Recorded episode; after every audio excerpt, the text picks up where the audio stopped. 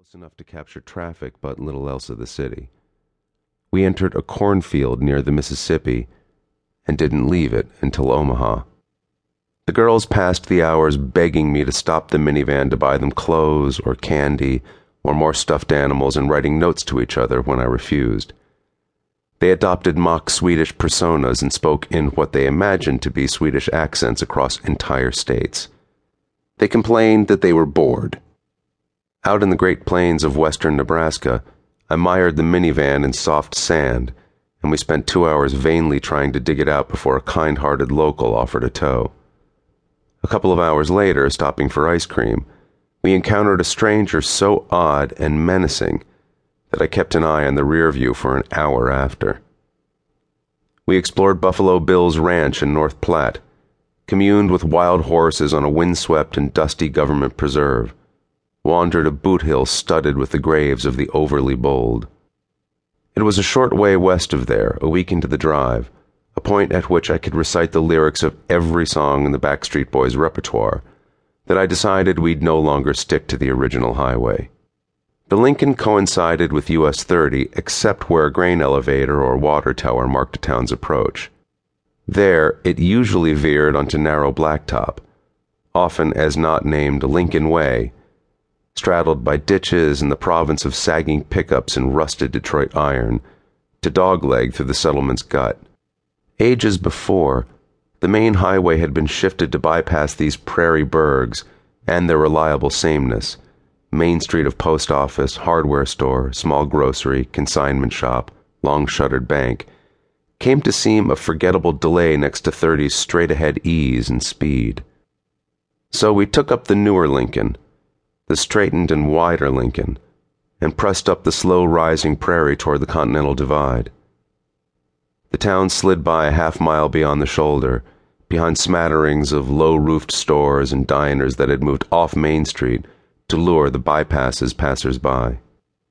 In places, we could see that we traveled the middle of three parallel highways.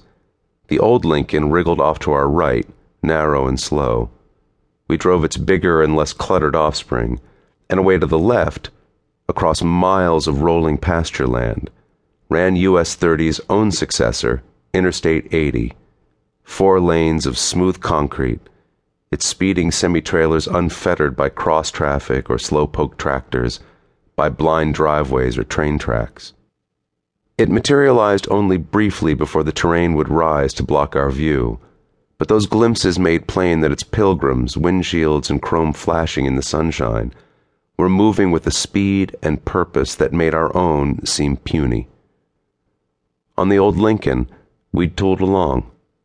On US 30, we toured. On I 80, folks were hauling ass. In Wyoming, 30 and the old Lincoln peeled away from the interstate and struck north as one, trundling across ridges of dinosaur bone and petrified forest into Medicine Bow. The town was a fossil itself, littered with tumble down filling stations and abandoned motels, their doors agape, roofs staved, parking lots colonized by waist high weeds. Signals fast fading. That this once was an important wayside on an important way. We curved with the blacktop back to the south and outside Rawlins found that the Lincoln and 30 fused with the interstate that the newer road's concrete had been laid right over top its forebears. For the first time since leaving home, I steered the minivan up an interstate ramp. The following few hours were downright relaxing. Cruise control set at 75, a couple of fingers on the wheel, pavement hard and even. Lanes a dozen feet wide, crisply marked and flanked by broad shoulders.